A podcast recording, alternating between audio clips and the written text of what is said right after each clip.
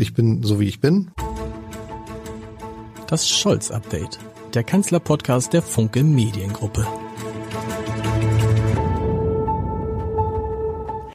Herzlich willkommen. Mein Name ist Lars Heider.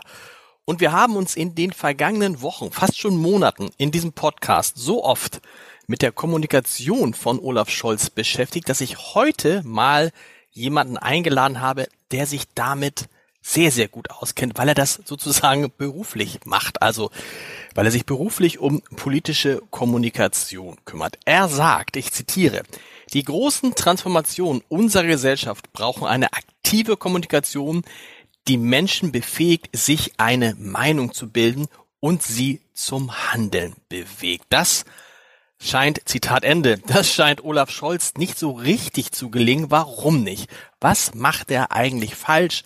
Was könnte er besser machen und warum kommuniziert er so, wie er kommuniziert? Darüber spreche ich heute und da freue ich mich sehr mit dem Politikwissenschaftler Sebastian Jarzewski, Vorstand der auf, Achtung, gesellschaftliche und politische Kommunikation spezialisierten Agentur Neues Handeln, die mal eben locker 100 Mitarbeiter hat. Lieber, wahrscheinlich sind es jetzt schon mehr, so lange wie ich gesprochen habe. Lieber Sebastian, großartig, dass das heute ähm, geklappt hat. Du hast über politische Narrative promoviert. Mit welchem Ergebnis? Ja, mit dem Ergebnis, also erstmal danke für die Einladung und hallo Lars. Äh, mit dem Ergebnis, dass Narrative uns helfen können, Welt zu verstehen. Vielleicht müssen wir einmal noch wirklich dieses, diesen Begriff des Narrativs, der ja gefühlt in jedem Podcast, den ich hier aufzeichne, einmal, einmal fällt wenn man mit Politikern zusammen ist, wie zuletzt mit Christian Lindner, glaube ich sogar drei, viermal, das ist ein Narrativ, dieses Narrativ stimmt nicht, dieses Narrativ ist so und so. Übersetzt heißt das, die Erzählung ist so und so. Eine Erzählung ist für mich aber etwas, was man sich ausdenkt, was man dann sozusagen versucht, damit versucht man gar nicht unbedingt Wirklichkeit zu beschreiben, sondern vielleicht Wirklichkeit zu erklären. Was meint man mit diesem Narrativ konkret? Also interessant ist, ähm, das Narrative, also man sagt so schön, wir können uns nicht aussuchen, ob wir erzählen, ja, sondern wir erzählen permanent. Ja. Was ich jetzt mache, ist, ich erzähle dir, was ich von Narrativen halte oder warum ich Narrative gut finde. Ähm, du hast gerade zum Einstieg etwas erzählt über mich, warum ich hier sitze, warum ich hier vielleicht, warum mein Wort hier vielleicht in irgendeiner Weise irgendwen interessieren könnte. Ähm, und das ist das Entscheidende bei Narrativen. Es sind ganz alltägliche Momente des Sinngenerierens. Ja, also wir erzählen jeden Tag, wir versuchen jeden Tag uns über das, was uns umgibt, also das Geschehen, wie man so schön sagt, ähm, Sinn zu machen. Und das machen wir im Modus des Erzählens, indem wir uns ganz, ja, klassisch nennt man das dann den Elevator Pitch oder die, ne, die Mini-Situationen, in denen wir uns versuchen, kurze Sinneinheiten zuzuwerfen oder Deutungsangebote zu machen, so könnte man es auch sagen. Und all das so ist meine Überzeugung oder auch meine These immer gewesen, äh, findet halt im Modus des Erzählens statt. Aber das ist eigentlich so eine Selbstverständlichkeit, ne? oder darf man erzählen jetzt nicht, du lachst schon, darf man erzählen jetzt dann nicht mit Sprechen äh, gleichsetzen? Es gibt diesen, diesen schönen Satz von Paul Watzlawick, den wir alle mal gelernt haben, man kann nicht nicht kommunizieren. In Wahrheit geht es aber nicht, nicht ums Sprechen. Es geht ja darum, es, ein Narrativ ist mehr. Ein Narrativ ist immer, das versucht immer, einem, einer Aktion, einer politischen Entscheidung entweder einen Sinn zu geben oder ihr diesen Sinn abzusprechen. Das ist das Narrativ. Also für mich sind Narrative oder das Phänomen Narrativ, ähm, ja, wie man so schön dann sagt, dialektisch oder es hat zwei Seiten. Ja, es gibt auf der einen Seite genau das, was du gerade gesagt hast, das Narrativ als Diskursstruktur, also das, wo schon Sinn entsteht, ja, und wo ein Deutungsmuster da ist, wo man sagt, die Waffenlieferungen sind unumgänglich. Oder wo man sagt, äh, Waffenlieferungen führen zum Dritten Weltkrieg. Ja, das sind jetzt zwei dominante, sich entgegenstehende Narrative. So könnte man sagen. Das sind also im Diskurs befindliche Erzählmuster. Es gibt aber auch das Erzählen als das Prozesshafte von Sprache und Kommunikation. Also immer dann, wenn diese Argumente oder diese Erzählungen ähm, erneut aufgegriffen werden und neu in Sinn, also in, in, in, in Kontexte gestellt werden. Ja? Immer dann ist es das Prozesshafte vom Erzählen. Und dann merkt man, dass die Narrative gar nichts wollen. Ja? Die sind erstmal da. Ja? Also du hast es ja gerade denen schon so eine Intention unterstellt. Aber die Narrative sind als als äh, Deutungsmuster erstmal da. Aber immer wenn wir alle daran miterzählen, ähm, werden sie, ja, werden sie als fluide Sinneinheiten auch sich verändern. Ja, sie werden möglicherweise dominant oder sie werden auch irgendwann verschwinden aus unserem kollektiven Bewusstsein. Und es wird spannend zu sehen wie diese beiden Beispiele, die ich jetzt gerade gebracht habe, wie die irgendwann mal bewertet werden. Ja, also irgendeins dieser beiden wird sich durchsetzen als das, was logisch erscheint oder für uns im Nachhinein als, äh, als unausweichlich vielleicht sogar erscheint. Aber für uns als Bürgerinnen und Bürger, Wählerinnen und Wähler ist eigentlich dieser Prozess das Interessante, oder? Ist das auch der Grund, warum wir Robert Habeck lieber zuhören als Olaf Scholz, weil man das Gefühl hat, man kann ihm beim Denken zuhören? Richtig. Also ich glaube, genau das ist das ähm, das wird ja dann ganz schnell verknüpft mit so schönen Begriffen wie Authentizität oder so, ja, die, die Habeck immer wieder zugeschrieben wird, jetzt gerade, wo ähm, eigentlich allen klar ist, dass auch Authentizität eine, eine Form der Inszenierung ist. Ja, das ist ja nichts, was, äh, wie man so schön sagt, ähm, ein ontischer Zustand ist. Nichts ist ja einfach so authentisch, ja, sondern äh, es ist ja so, dass wir immer Dinge zuschreiben, authentisch zu sein. Mhm. Und das tun wir auch gerade bei Habeck. Er inszeniert sich super alltagsnah. Er spricht extrem alltagsnah. Und das halte ich für eine, für eine große Stärke. Jetzt bin ich schon bei der Bewertung. Bei, mhm. der, bei der Beobachtung ist es aber erstmal so, es ist eine, eine fundamental andere Kommunikation, als wir sie bislang äh, gelernt haben, vielleicht sogar als, als äh, politisch-medialer Komplex, ja, der sich sehr auf eine, eine ja, artifizielle Sprache irgendwie schon geeinigt hat, ja, wo sehr, ähm, sehr nüchtern und, ähm, und richtig versucht wird zu kommunizieren. Ja. Genau, wo man irgendwie immer erwartet, das, was da jetzt, was gesagt wird, das ist entweder A oder B. Und genau. die Entscheidung ist irgendwie schon gefallen. Und dann kommen halt so eine Sätze wie, können Sie ausschließen das? Etwas, glaube ich, was man Robert Habeck so nicht fragen würde. Weil man ja merkt, dass sozusagen, während er mit uns spricht, also zumindest fühlt man oder denkt man das, ist er in seiner Meinungsbildung vielleicht auch noch gar nicht abgeschlossen, weil er auch vielleicht gar nicht abgeschlossen sein kann. Das hat Olaf Scholz auch mal gesagt, weil natürlich der Prozess, während wir reden, ja weitergeht. Und während wir reden, kann das, was ein Politiker sagt, schon wieder falsch, überholt oder noch richtiger sein als vorher.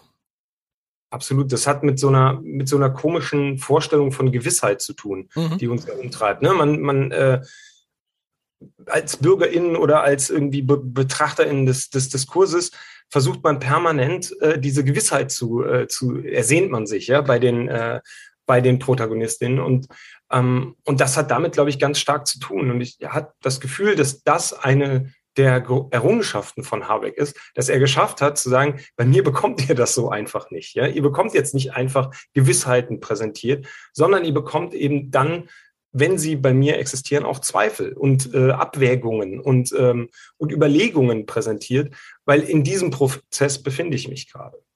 Und wir registrieren das so wohlwollend und überrascht zum Teil und interessiert, weil uns das, stimmt das, in den 16 Jahren Angela Merkel abtrainiert worden ist?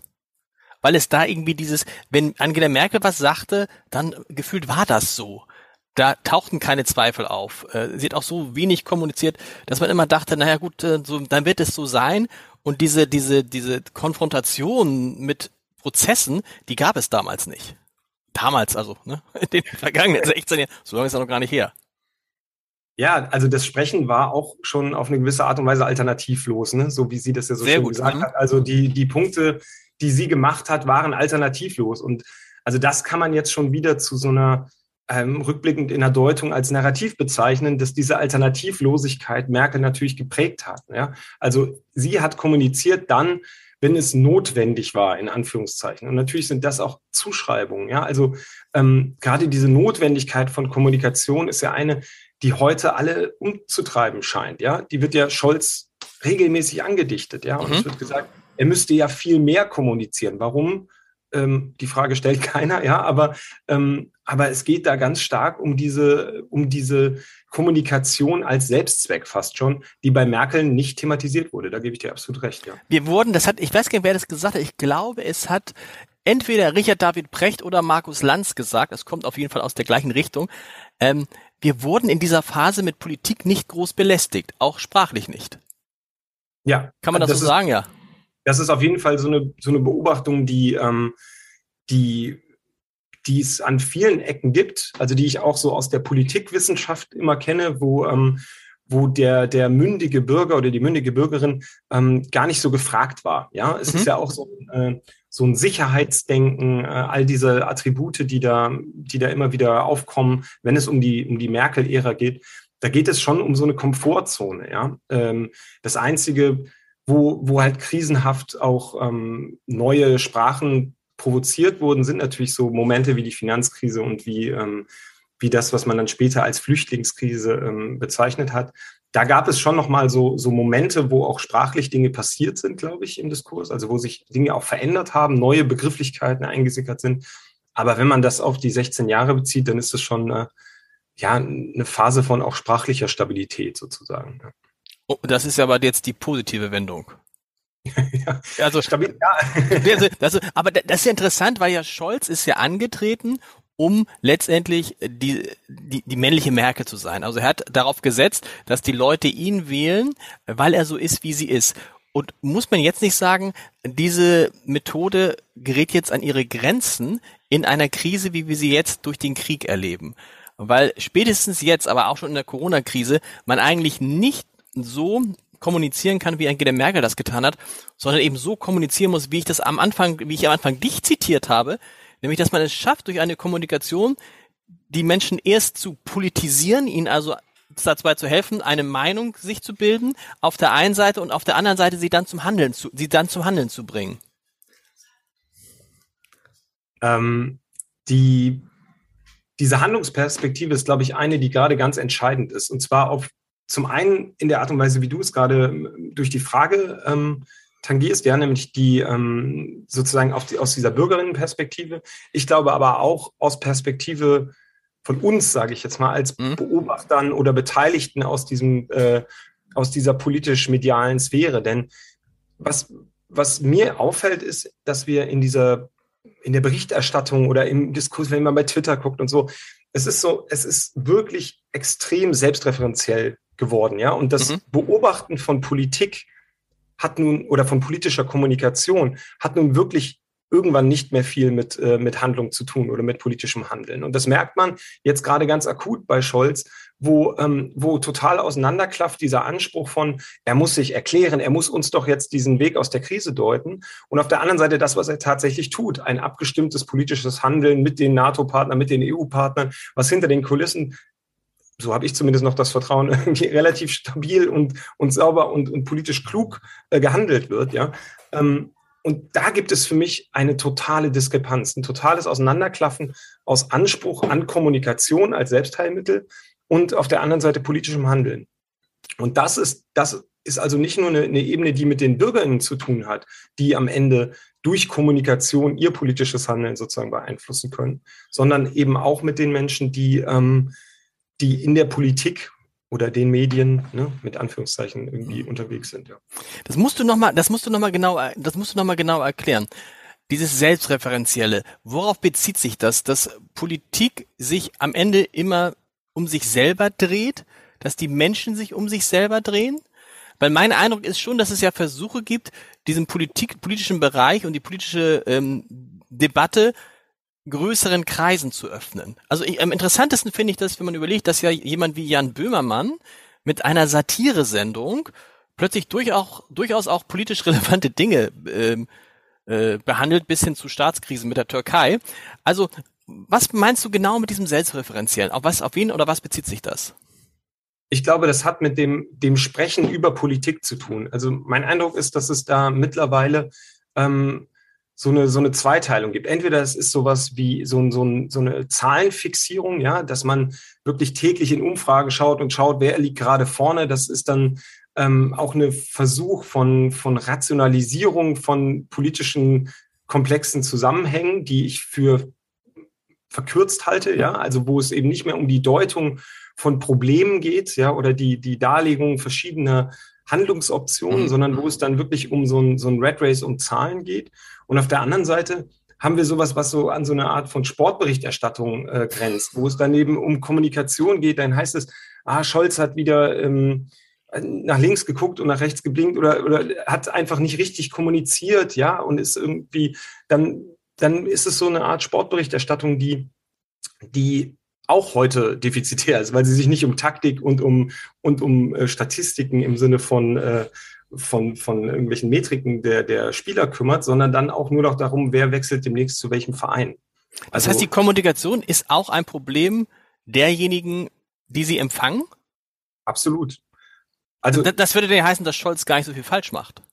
Ich glaube nicht, dass Scholz so viel falsch ah. macht. Also ich glaube, ich bin, ich bin nicht äh, der Überzeugung, dass Scholz jetzt gerade so viel falsch macht. Er versucht sogar im Gegenteil sehr viel. Ich meine, wir müssen überlegen, er hat das große Spiegel-Interview, es gab jetzt die, die Was nun-Folge, es gab ähm, nein, großes Stern, das sind so Sachen, wo ich auch denke, es gab ein genau. Stern-Interview über mehrere ja. Seiten, es gibt äh, TV-Ansprachen, also dieser Vorwurf, er würde wenig kommunizieren, also rein quantitativ kann man schon mal, glaube ich, streichen. Genau, ich glaube, Vielleicht ist es das, was du eben auch in Bezug auf, ähm, auf Merkel sagtest, dass den Leuten so eine gewisse Form von Emotionalität abgeht, ja, dass sie einfach so eine, eine andere Form, es kommt wieder so ein Begriff von Performance sich wünschen, ja, von kommunikativer Performance, die sie vielleicht bei Habeck gerade eher finden, ja, wo sie sich eher emotional abgeholt, verstanden fühlen.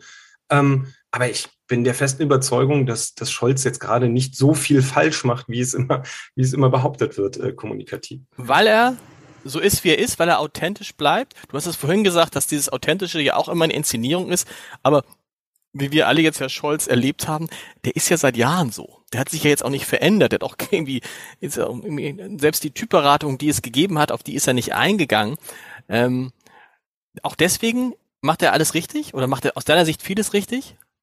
Ja, ich glaube schon. Also ich glaube, es wäre jetzt, ähm, es wäre jetzt sehr eigenartig, wenn er jetzt die große, ähm, ja, die große emo emotionale Keule rausholen würde. Ich glaube, das würde, würde jeder auch wieder, gerade in diesem beobachtenden Spektrum, äh, wieder als, ähm, als Inszenierung dann entlarven und es wäre dann wieder ein, äh, ein Backfire. Ne? Also deswegen glaube ich, dass, ähm, dass Scholz gerade nicht so viel falsch macht, sondern dass er natürlich auch gerade als Projektionsfläche dient für diejenigen, die die sich Sinn machen wollen in dieser, in dieser Situation, ja, die für viele einfach bedrohlich ist. Leute fragen sich, kommt der Krieg hier an? Mhm. Müssen mhm. wir irgendwie, müssen wir Lebensmittel horten? Äh, wo stehen wir hier? Das sind natürlich große Unsicherheiten, die die Menschen persönlich umtreiben.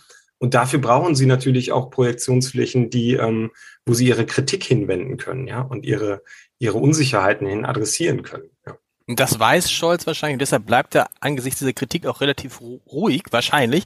Was mir auffiel, äh, das hat ja auch Christian Lindner betont in der letzten Folge.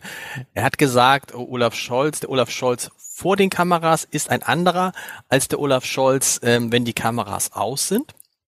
Und er sagte dann, das kenne ich auch. Und das kann ich jetzt ja mal hier an der Stelle sagen. Also tatsächlich hat Christian Lindner, bevor wir den Podcast aufgezeichnet haben und danach ganz anders gesprochen, auch ganz anders über Politik gesprochen als in dem Podcast. Das ist so ein Knopf, den man um, äh, umdrehen kann. Mein Eindruck ist immer, Robert Habeck hat diesen Knopf nicht. Wie wichtig ist es, diesen Knopf zu haben, wenn man sich überlegt, dass man als Politiker ja natürlich, und das stimmt ja auch, Scholz betont das, eben genau aufpassen muss, was man sagt und was man nicht sagt. Weil, sagen wir ehrlich, eine falsche Bemerkung von Olaf Scholz könnte im schlimmsten Fall in diesen Phasen wirklich äh, böseste Verwicklungen auslösen? Ja, also ich glaube, die, die, ähm, diese Frage hat ganz viele Ebenen. Ne? Das eine ist ja, wenn man jetzt so anfängt zu psychologisieren, für die Menschen selber ist es wahrscheinlich nicht so verkehrt, also für die Menschen, die in politischer Verantwortung oder sonstiger Verantwortung sind, auch in äh, gewisser Weise eine, eine Persona zu haben, ja.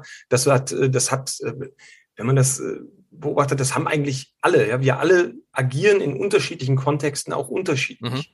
Mhm. Ich glaube, Stimmt. es gibt ich gibt, es gibt nicht nur den einen Lars Heider. So wahrscheinlich ist auch Lars Heider zu Hause anders, als er, wenn er im Büro ist oder wenn er unter Freunden oder unter Kollegen und so weiter ist. Und ich glaube, dass ähm, das potenziert sich natürlich, je mehr mediale Aufmerksamkeit darauf gerichtet ist, auf diese Menschen. Und ähm, ich denke, das ist bei, ähm, bei so einem Christian Lindner und bei einem Olaf Scholz auch ganz normal und verständlich. Ich als Bürger habe aber auch nicht nur den Menschen Olaf Scholz gewählt, ja, sondern oder oder den Menschen Christian Lindner oder von mir aus auch Markus Söder, ähm, legt nicht offen, was ich wähle. Aber diese Menschen habe ich ja nicht als nur aufgrund ihrer Persönlichkeitsstruktur gewählt, sondern äh, die wähle ich ja wegen dem politischen Programm und sie sind insofern auch Symbole und Repräsentanten eines politischen Programms. Und auch diese Erkenntnis geht natürlich verloren, wenn wir uns nur noch darauf stützen, ähm, wie äh, zeitnah und, und oder zeitgemäß Menschen jetzt bei Instagram kommunizieren oder nicht. Vielleicht ja, ist es sogar so, das ist ein ganz guter Punkt, finde ich. Eher nicht drüber nachdenke, den Menschen habe ich eigentlich gar nicht gewählt. Hätte ich jetzt den Menschen gewählt, hätte ich große Angst, dass da jemand säße, ganz egal, wen ich jetzt gewählt habe, jemand säße, der es so wie ich mit der Angst bekommt der unsicher wird, der manchmal am liebsten die Decke über dem Kopf ziehen würde, der jetzt auch mal Urlaub machen wollte, weil er von dem ganzen Kram genug hat. All das ist natürlich etwas, was ich von Olaf Scholz jetzt gerade nicht erwarte. Ich erwarte, dass er vor allen Dingen Kanzler ist und dann erst Mensch. Ja, Verstehst du, was ich, wir, Verstehst, was ich meine? Ja, total, total. Das haben wir ja gemerkt bei, bei, ähm, bei Anne Spiegel. Ja. Das, das, ist ja das beste Beispiel dafür, dass de, der öffentliche Diskurs eben dieses zu menschliche, und das können wir jetzt auch wieder schlimm finden als Familienväter oder Menschen, ja, so, das können wir auch wieder doof finden. Aber dieses zu menschliche konnten die Menschen nicht akzeptieren an der Stelle. Und das war schon mein Eindruck aus dem Diskurs, dass alle gesagt haben, ja, der, der Rücktritt ist folgerichtig, ähm, weil hier ähm, Themen vermengt wurden, die nichts miteinander zu tun haben. Und das, glaube ich, ist, ist, äh, ist ein ganz gutes Beispiel dafür, dass ähm, dass der Mensch hinter dem Politiker oder hinter der Politikerin zwar immer interessant ist und auch für uns natürlich eine Bedeutungsebene ist, die wir als Wählerinnen oder Bürgerinnen ein Anrecht auch haben, irgendwie ein bisschen was von mitzukriegen, aber nur bis zu einem gewissen Grad. Denn, denn es geht am Ende darum, bei Anne Spiegel jetzt, sie war Bundesfamilienministerin und diesen Job musste sie machen oder eben vorher ähm, als Umwelt- und äh, Ministerin, also den, den sie dann vermeintlich nicht nachgekommen ist. Ne? Und das, da glaube ich, gibt es eben diese Unterscheidung, dass es, dass es äh, gar nicht, dass wir bei diesem Authentizitätserzählung immer aufpassen müssen, weil wenn man es voll ernst nimmt, dann geht es dann auch um den Menschen mhm. und nicht mehr ums Programm, sondern geht es plötzlich darum, ist der eigentlich, ist der eigentlich sympathisch? Und dann ist das die Kategorie, nach der ich irgendwie politisches Personal äh, ausschließlich besetze. Und all das Inhaltliche, und dann sind wir nämlich auch wieder bei dieser Handlungsfrage, ähm, tritt in den Hintergrund. Ja, dann, dann sind wir nur noch auf der, auf der performativen Ebene und vergessen, worum es am Ende auch geht. Und da hast du total recht, das hat Scholz jetzt ja mehrfach betont. Ihm geht es gerade darum, er hätte einen Eid geschworen, Leid vom äh, deutschen Volke abzuwenden. Das ist seine Prämisse, unter der er handelt gerade. Und ob er das Richtige tut oder nicht, das, ähm, das können wir jetzt von außen versuchen irgendwie zu bewerten, einzuordnen oder so. Aber er macht das natürlich jetzt gerade und das, dieses Vertrauen habe ich dann doch nach bestem Wissen und Gewissen, ja. Und da ist mir egal, ob er das jetzt als ähm, äh, mit einer Clownsnase, ich übertreibe es jetzt, ja, mhm. oder mit, äh, mit, ähm, mit einer Perücke macht oder so. Äh, auch das war ja schon Thema bei dem, bei dem letzten SPD-Kanzler. Ähm, ja, also das, da, da ist für mich eine Grenze erreicht, die halt dieses, wo diese Persönlichkeit einfach nicht mehr so entscheidend oder so im Vordergrund stehen sollte. Also hat er dann doch recht, wenn er solche Sätze sagt, ich möchte ja nicht Zirkusdirektor sein, ich möchte auch nicht die, ein Kanzlerdarsteller sein, sondern ich möchte Kanzler sein. Das ist der Kern.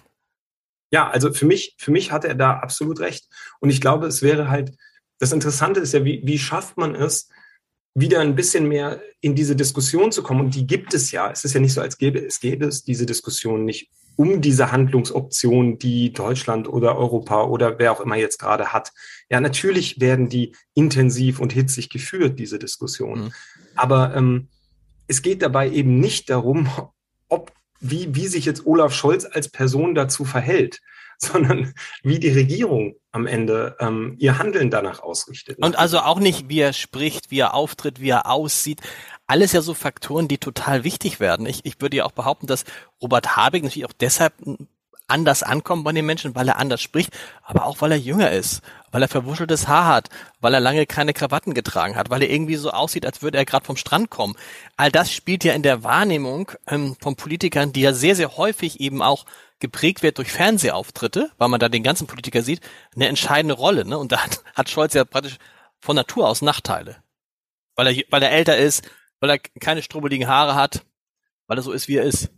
Ich glaube, also ich glaube absolut, dass es, ähm, dass in diesem performativen Moment man durchaus sowas wie eine, wie einen Generationenwechsel wahrnimmt. Krawatten mhm. sind nicht mehr das Ding, ja, aber auf allen Ebenen äh, der Entscheidungsfindung ja gerade. Ähm, in Ministerien sieht man viel weniger Krawatten, ja. Also das ist, ähm, ist ja auch in der politischen Verwaltung nicht mehr äh, das Nonplusultra. Ähm, ich glaube durchaus, dass es das gibt. Ja, es gibt ähm, das Ausgangspunkt jetzt der neuen Ampelregierung ist ist ja schon auch dieses äh, ikonische Citrus-Selfie gewesen, ja, äh, was auch eine ganz andere Form der, ähm, ja, der, der Präsentation von PolitikerInnen mhm. war. Ja, also das, das Bild, was äh, Bissing, Baerbock, ähm, Lindner und, und Habeck ja, ich glaube, am ersten Tag ihrer Sondierung dann äh, gepostet hatten. Ja, natürlich gibt es da eine andere, eine andere Darstellungsform auch von Politikern. Und da gehört Scholz schon eher zum alten Eisen, würde ich jetzt mhm. sagen, oder gehört visuell so einer Welt an, die, äh, die man halt eher in der Merkel-Ära ähm, verorten würde. Aber was, er, was er übrigens ja relativ leicht ändern könnte. Ne? Also er hat es ja interessanterweise während des Wahlkampfes versucht, weil er ja zum Beispiel die Krawatte dann weggelassen hat. Da gab es ja das, die alte Regel, Krawatte trage ich, wenn ich Bundesfinanzminister bin, Krawatte trage ich nicht, wenn ich Kanzlerkandidat bin. So konnte man das unterscheiden. Er hat damals auch abgenommen, also das ist jetzt alles sehr, sehr oberflächlich, aber das könnte er auch weiterhin ändern. Ne? Er könnte ja auf einmal auch nur irgendwie äh, im Poloshirt rumrennen. Nur ich glaube, dass sein Problem damit wäre, in dem Moment, wo er zum Beispiel im Poloshirt rumrennen würde, würden alle über das Poloshirt reden und niemand mehr über das, was er sagt. Und das will er halt vermeiden. Ich glaube, das will er vermeiden. Und ich glaube, und da sind wir dann doch wieder bei diesem Narrativen, es wäre dann ein, auch eine, eine Diskrepanz zwischen dem Geschehen, nämlich dem Fakt, dass er auch in 16 Merkel-Jahren einfach eine re relevante Rolle gespielt hat mhm. in einer, also er ist ja, er ist nicht Teil der neuen politischen Garde. Das ist er nicht, sondern er ist Teil des, ähm, der, der letzten Jahrzehnte bundesrepublikanischer Politik. So, und da, ähm, da spielt er seit, seit Jahrzehnten eine wichtige Rolle. Und ähm, ich glaube, jede Inszenierung, die jetzt ähm, in die Richtung gehen würde, ich bin der neue frische äh, Kandidat, der neue Kanzler, ähm, ich finde es gut beraten, dass er, dass er nicht, äh, dass er diesen Versuch nicht wählt. Übrigens gab es das Poloshirt-Foto ja bei Twitter in gewissen äh, Runden, also so satirischen Runden ja ganz lustig aufgegriffen mit diesem Tweet des ähm, von Dax Werner, der da hieß, äh, so nach dem Motto, äh, Scholz kommt äh, aus dem Stockhausen äh, Musikfestival. Das war so ein ganz lustiges Bild. Da gab es ihn im Poloshirt, wie er aus dem Flieger steigt. Ja. Ich gibt, ich habe ich hab Kollegen erlebt, die haben ihn im Trainingsanzug morgens erlebt, weil er dann zum Interview gejoggt kam sonntags morgens und sagte, heute werden ja keine Fotos gemacht. Also zu glauben, dass es diesen Scholz nicht gäbe, ist ja auch irgendwie, ist ja auch ähm, kompletter, kompletter Quatsch. Wenn, wenn ihr jetzt als Agentur den Auftrag bekämt, morgen, ähm, von, vom Bundeskanzleramt, bitte verbessern Sie unsere Kommunikation. Was würdet ihr dann, was würdest du da machen? Wo würdest du da ansetzen? Also eine Frage, die man sich halt stellen muss, ist mit, mit welchem Ziel? Also was ist verbessern jetzt in dem Fall? Ja, also verbessern ist ja wäre für mich jetzt die Frage, okay, es gibt im Diskurs so ein ähm, un, relativ unspezifische, wie ich eben schon meinte, relativ unspezifisches Unbehagen an der Kommunikation. Mhm. Ja, irgendwas stimmt da nicht. Den Leuten ist es nicht viel genug oder nicht klar genug oder vielleicht auch einfach nicht die richtigen Inhalte, ja, für manche. Das mag ja auch sein. Ähm, das heißt, das muss man erstmal sortieren. Worum geht es da? ähm, wenn es um dieses nicht viel genug geht, dann, dann würde ich durchaus schon mal überlegen, mit wem oder mit welchen Argumenten er sich bislang noch nicht auseinandergesetzt hat öffentlich. Ja, okay, und ich glaube, Punkt, das, ja. das ist, glaube ich, was, was, ähm, was vielleicht diese Leerstelle auch füllen könnte. Das ja, heißt zum Beispiel, das heißt zum Beispiel, ich gehe halt nicht zu Anne Will als Kanzler, sondern ich gehe zum Beispiel mal zu Markus Lanz. Zum Beispiel, ja. Zum Beispiel. Ja, also dort, dort wo, ähm, wo eben bestimmte Argumente sehr präsent sind, ja, die, zu denen er einfach noch nicht Stellung bezogen mhm. hat. Da könnte man sich schon nochmal mit dieser Haltung, die er in der Ansprache ja auch klar gemacht hat, das sind meine vier Punkte, die, die braucht er nur gebetsmühlenartig wiederholen, ja. Genau. Also das ist ja auch sein Mantra, das kann er ja auch durchaus äh, durchaus fahren weiterhin. Ich glaube nur, es geht vielleicht an der einen oder anderen Stelle nochmal um eine Konfrontation mit Meinungen, die halt äh, da sind, um zu zeigen, so nach dem Motto, ich nehme euch wahr als äh, relevante Stimme im Diskurs und äh, ich setze mich auch mit eurer Stimme auseinander. Ähm, gleichzeitig würde ich aber wirklich, ähm, und das hast du ja eben schon gesagt, ich bin nicht auf dem Punkt, dass ich jetzt sage, er macht so viel falsch. Mhm. Ich würde bloß kein Aktionismus, ja, jetzt irgendwie wild irgendwelche Insta-Live-Formate ähm, äh, starten, wo er jetzt äh, sich mit was weiß ich wem noch unterhalten muss. Ähm, denn eins ist gerade auch wichtig, er muss halt gerade ganz viel arbeiten. Ja. ja. Das dürfen wir halt nicht vergessen. Jedes Mal, wenn er vor einer Kamera steht oder ein Interview gibt, hat er keine Zeit, diese politischen Entscheidungen zu treffen, die da gerade ähm, wichtig sind und die, glaube ich, und also so stelle ich es mir gerade vor, die wirklich minütlich äh, sich verändern, wo Gespräche geführt werden auf der ganzen Welt. Ähm, und das ist seine Arbeit, das ist sein Job gerade. Und da müssen wir es vielleicht auch einfach manchmal aushalten, dass er sich nicht eine Woche um uns kümmert, wie so Sechsjährige, die, die, die gerne noch äh, auch noch mal vom Papa jetzt. Irgendwie. Papa lange nicht. Übrigens fällt mir noch ein Format ein, wo er wirklich viele äh, äh auf viele Kritik reagieren, re reagieren könnte, nämlich hier in diesem Podcast. Und ja, ich bin dran. Eines Tages wird Olaf Scholz im Scholz-Podcast noch in diesem Jahr, würde ich sagen, auftreten. Mal gucken, wann. Du hast gesagt, der zweite Punkt war, wenn man das Gefühl hat, wenn er spricht und dieses Gefühl, das habe ich zumindest als jemand, der ihn lange kennt und immer glaubte, ich könnte dieses Scholz, Scholz Deutsch, Deutsch Scholz übersetzen, aber auch manchmal, dass man da steht und denkt, wie hat er das jetzt gemeint? Was hat er jetzt eigentlich gesagt? Weil er diese Eigenschaft hat, auch auf Fragen ausweichend zu antworten, ist so mal so, mal so. Es gibt auch Fragen, auf die er tatsächlich antwortet, aber es ist, er macht sich ja manchmal einen Spaß draus, auf Fragen nicht zu beantworten. Wie könnte man daran gehen, ihm zu sagen, pass mal auf, wenn du eine Frage gestellt hast, dann beantworte sie doch so, wie sie gestellt worden wäre. Es ist ja eigentlich ganz einfach. Und wenn du sagst, ich kann dazu nichts sagen, dann versteht jeder, wenn du sagst, ich kann dazu nichts sagen, aus Gründen, das hat Christian Linder vergangene Woche auch gesagt, aus Gründen der Geheimhaltung, weil ich mich strafbar machen würde, whatever. Finde ich einen guten Punkt. Also ich glaube, da merkelt er halt schon. Ich glaube, genau. das ist ja auch so eine Eigenschaft, äh, die, die Merkel auch perfektioniert hat, halt so eine Nicht-Antwort zu geben. Und äh, das kann Scholz natürlich wirklich äh, bis zur Perfektion. Ähm, ehrlich gesagt ist das halt auch äh, rhetorisch so gelungen, solange es dem Gegenüber nicht direkt auffällt, ist es ja vielleicht auch legitim. Ja, also ähm, wenn, wenn Markus Lanz dann erst bei, beim Schauen der Aufzeichnung merkt, oh Mann, hier hätte ich nochmal nachhaken müssen, hat Scholz ja auch alles richtig gemacht. Genau. Aber natürlich bleibt es da hängen, ja. Natürlich sind das die Punkte, die hängen bleiben, wo man dann meint, ah, hier muss mehr Deutlichkeit, hier muss mehr Klarheit äh, her. Wobei mein Gefühl war jetzt gerade in dem Was nun Auftritt, ähm, war da, er relativ klar. Also das da war ganz, das da, da, da war der, da war er ganz anders. Aber schon bei der TV-Ansprache, na gut, bei der TV-Ansprache, da fehlte dieses emotionale. Andererseits hast du recht, hat er diese vier Punkte. Und ich habe auch gedacht, sag doch einfach immer, wo du bist, immer diese vier Punkte. Dann weiß man, woran man ist. Drei Punkte wären noch besser, aber es müssen in diesem Fall, es sind nun mal vier. Aber dann weiß man, woran man ist, ne?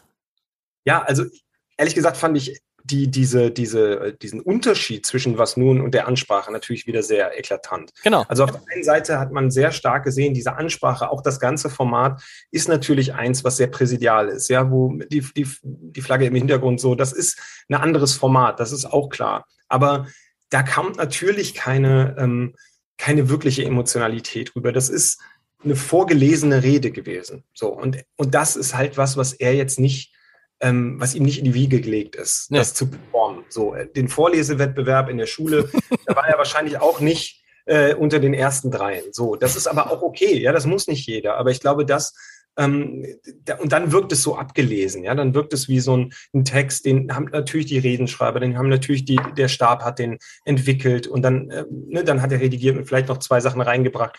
Und am Ende kommen dann diese vier Punkte raus, die aber trotzdem inhaltlich, und da sind wir wieder bei dieser Diskrepanz vielleicht doch zwischen Reden und Handeln, die inhaltlich, sachlich natürlich einfach richtig gut und wichtig sind. So.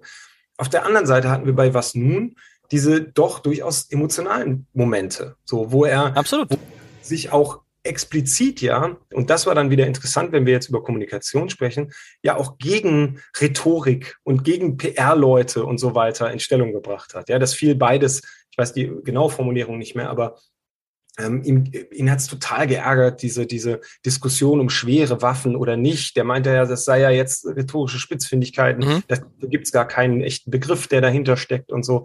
Und da hat man schon gemerkt, ihn wurmt es, also das war meine Interpretation, ihn wurmt es dieses Gerede über Kommunikation, weil er sagt, ich mache hier den ganzen Tag, mein Stab, mein Team, mein, meine Regierung, wir arbeiten den ganzen Tag daran, dass hier die, die Welt uns nicht um die Ohren fliegt. Also das war die Message, die, die bei mir angekommen ist. Und ihr kümmert euch darum, ob ich jetzt sage, schwere Waffen ja oder nein. Ne? Also das, das fand ich ähm, deutlich, also so emotional habe ich ihn lange nicht erlebt, glaube ich, wie bei diesem was. Und dann ist vielleicht auch, vielleicht ist tatsächlich auch entscheidend, was du vorhin gesagt hast, die Frage, mit wem er spricht. Und wer es schafft, ihn dann so, offensichtlich hat es Bettina Schausten, hat das dann geschafft, ihn dahin zu bringen. Und insofern ist vielleicht wirklich klug zu sagen, ich suche mir mal Leute, mit denen ich noch nicht gesprochen habe, die vielleicht auch ein bisschen gefährlich sind für mich und die vielleicht anders sind. Muss ja nicht gleich Rezo sein, aber warum nicht? Warum, warum nicht? Lass es, ich würde gern noch mal, äh, total interessant, ich würde gern noch mal mit dir, ähm, wo wir jetzt in die Schlussphase kommen, über einen anderen Politiker sprechen, der für Furore gesorgt hat, der jetzt schon, weil wir so ticken, wie wir ticken, auch gerade Medien, natürlich sofort nach, nach seinem zweiten Landtagswahlsieg als der mögliche nächste Kanzlerkandidat der CDU gehandelt wird. Daniel Günther, ähm, junge Garde, moderner Politikstil, kommunikativ, macht er was anders als andere Politiker, dass der so ankommt bei den Menschen, dass der im Moment der beliebteste Ministerpräsident Deutschlands ist? Jemand, der ja, äh, äh, wie ich finde, einer der normalsten Politiker ist, der auch so spricht wie du und ich, der auch mal einen Witz über ähm, Friedrich Merz macht oder irgendwelche Sachen so erzählt, wie man sie so seinem besten Freund erzählt, ohne sich jetzt über die politischen Folgen Gedanken zu machen. Was hat, was ist dran an diesem Mann? Kommunikativ. Also ich glaube, Normalität ist schon ein, ein wichtiges Pfund heutzutage. Ja? Mhm. Also wenn man nicht ähm, wahrgenommen wird als das andere, ja. Und ich glaube, das ist immer der das, was was Normalität dann äh, dann auch bezeichnet. Ja, es meint eben ähm, einer von uns. Ja, so mhm. blöde Worte. Ja, aber so das ist, glaube ich, was was ähm, was er durchaus noch ähm, provozieren oder evozieren kann bei Menschen. Ähm, und ich glaube aber auch bei Günther, dass es eben eine auf der, auf der politischen Ebene liegt auch die, diese, dieses Erfolgsgeheimnis. Ich meine, das, auch das sind die Deutungen, die ja heute ähm, schon sehr stark sind, dass er einfach ein, einen neuen, ähm, moderneren, mitteorientierteren äh, Konservatismus wieder repräsentiert, ähm, der sich eben nicht so sehr um, um eine, eine performatives Ranwanzen an an rechte Ränder oder ein hm. äh, Zurückgewinnen von AfD und so weiter, äh, der sich bislang nicht darum gekümmert hat. Ja, ähm, und ich glaube, dass, dass hier schon dieser, dieser, dieses, dieses Narrativ der Mitte bei ihm eine, eine große Rolle spielt, ja, was, was ihm einfach sehr stark abgenommen wird.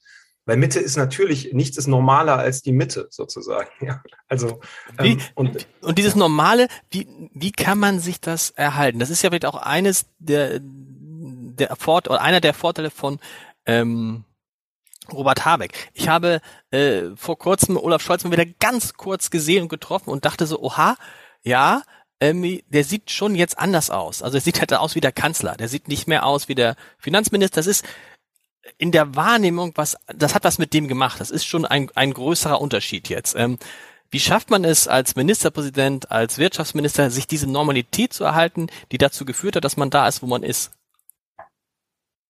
Also ich glaube, das ist jetzt total, äh, auf ganz vielen Ebenen interessant, weil natürlich ist die Normalität von Habeck eine andere als die Normalität von Günther. Ja. Sozusagen. Also da, da gibt es natürlich auch nochmal so Unterschiede ähm, äh, ästhetischer Natur, ja, und irgendwie auch äh, wahrscheinlich so, äh, wie man so schön sagt, vorpolitisch oder kultureller Natur. Ja, da gibt es durchaus ja nochmal Unterschiede.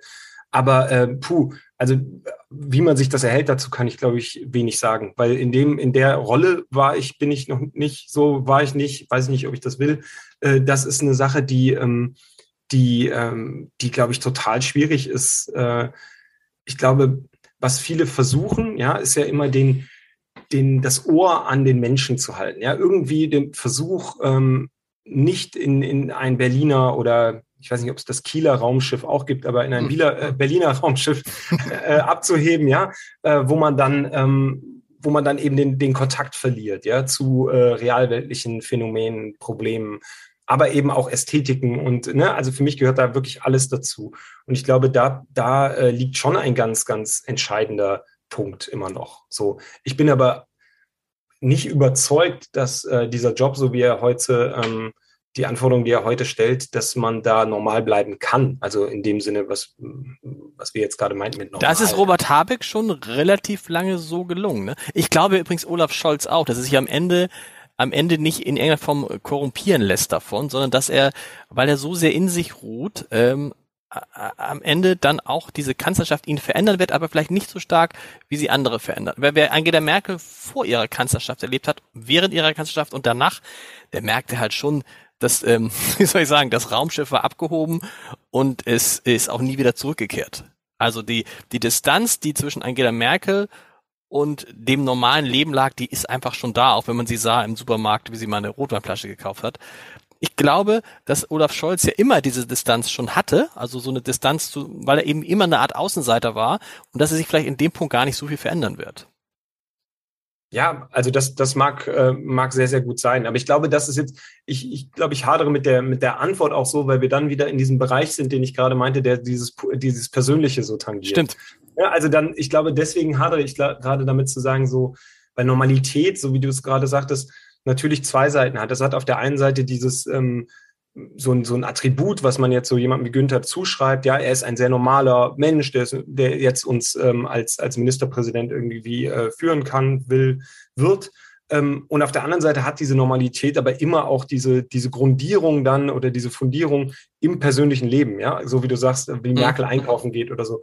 Und da, ähm, das ist, glaube ich, dann so ein Bereich, wo, ähm, ja, wo, wo ich gar nicht so viel zu sagen will. Dann sag doch noch zum Schluss noch mal was zu dem Thema das hast du ja betont in diesem Satz, den ich zitiert am Anfang, die aktive Kommunikation. Da würde ich jetzt sagen, ne, Watzlawick-mäßig gibt es auch eine passive, doch, es gibt eine passive Kommunikation natürlich, aber bei Politikern ist doch Kommunikation nicht immer aktiv.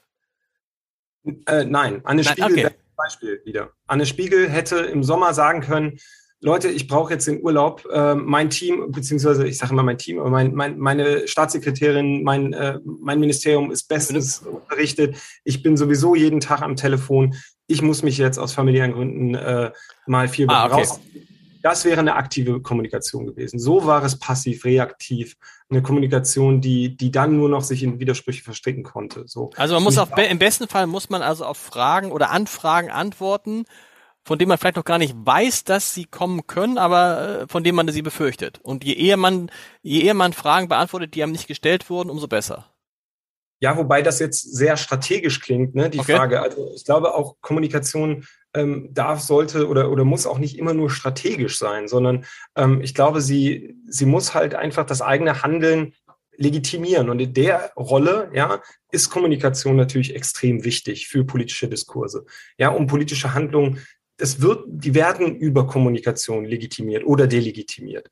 So, und mit diesem Wissen und mit dem Wissen, da sind wir jetzt wieder ganz am Anfang, dass wir nicht nicht kommunizieren oder nicht nicht erzählen können, ja, ähm, ist extrem wichtig, da eben vor der Zeit zu sein, ja, oder mhm. vor der Kritik oder vor den Angriffen und, und so weiter. Und ich glaube, das ähm, bezieht sich nicht nur auf mögliche äh, Leichen im Keller, ja, sondern ähm, eben auch um eigene Handlungsoptionen. Ich glaube, das ist auch was, was, was bei Habeck jetzt gerade eine Rolle spielt. So wie er die Prozentzahlen da der, der, der Öllieferungen ähm, erklärt hat, das war ja noch gar nicht Thema irgendwie in der mhm. breiten so, dass wir jetzt bei 12 Prozent sind. Aber das hat er aktiv angegangen und hat gesagt, hier, wir sind noch nicht fertig, aber wir haben jetzt geschafft 25 Prozent hier und da und jetzt sind wir bei 12 Prozent und die gehen wir als nächstes an. Das war für mich jetzt gar nicht so sehr von der Performance oder von der vom Kontext der, der Kommunikation, sondern rein von der, von der Message her, vom, vom Inhalt her, eine aktive Kommunikation. Sebastian, das war hochinteressant. Ich würde gern, ich rede schon wie Markus Lanz, ich würde gern das Gespräch an anderer Stelle nochmal fortsetzen, wobei Markus Lanz das das letzte Mal gesagt hat, als ihm eine Sendung komplett aus dem Ruder gelaufen ist. Hier war das nicht so. Also ich, ich glaube, ich, ich komme nochmal auf dich zu. Heute in einer Woche, wenn alles gut läuft und wenn alle sich an die Absprachen halten, wird Lars Klingbeil in diesem Podcast zu Gast sein. Ähm, der SPD-Co-Vorsitzende. Auch das wird interessant. Sebastian, äh, vielen Dank, herzliche Grüße und bis bald. Ich danke dir für das Gespräch. Bis dann.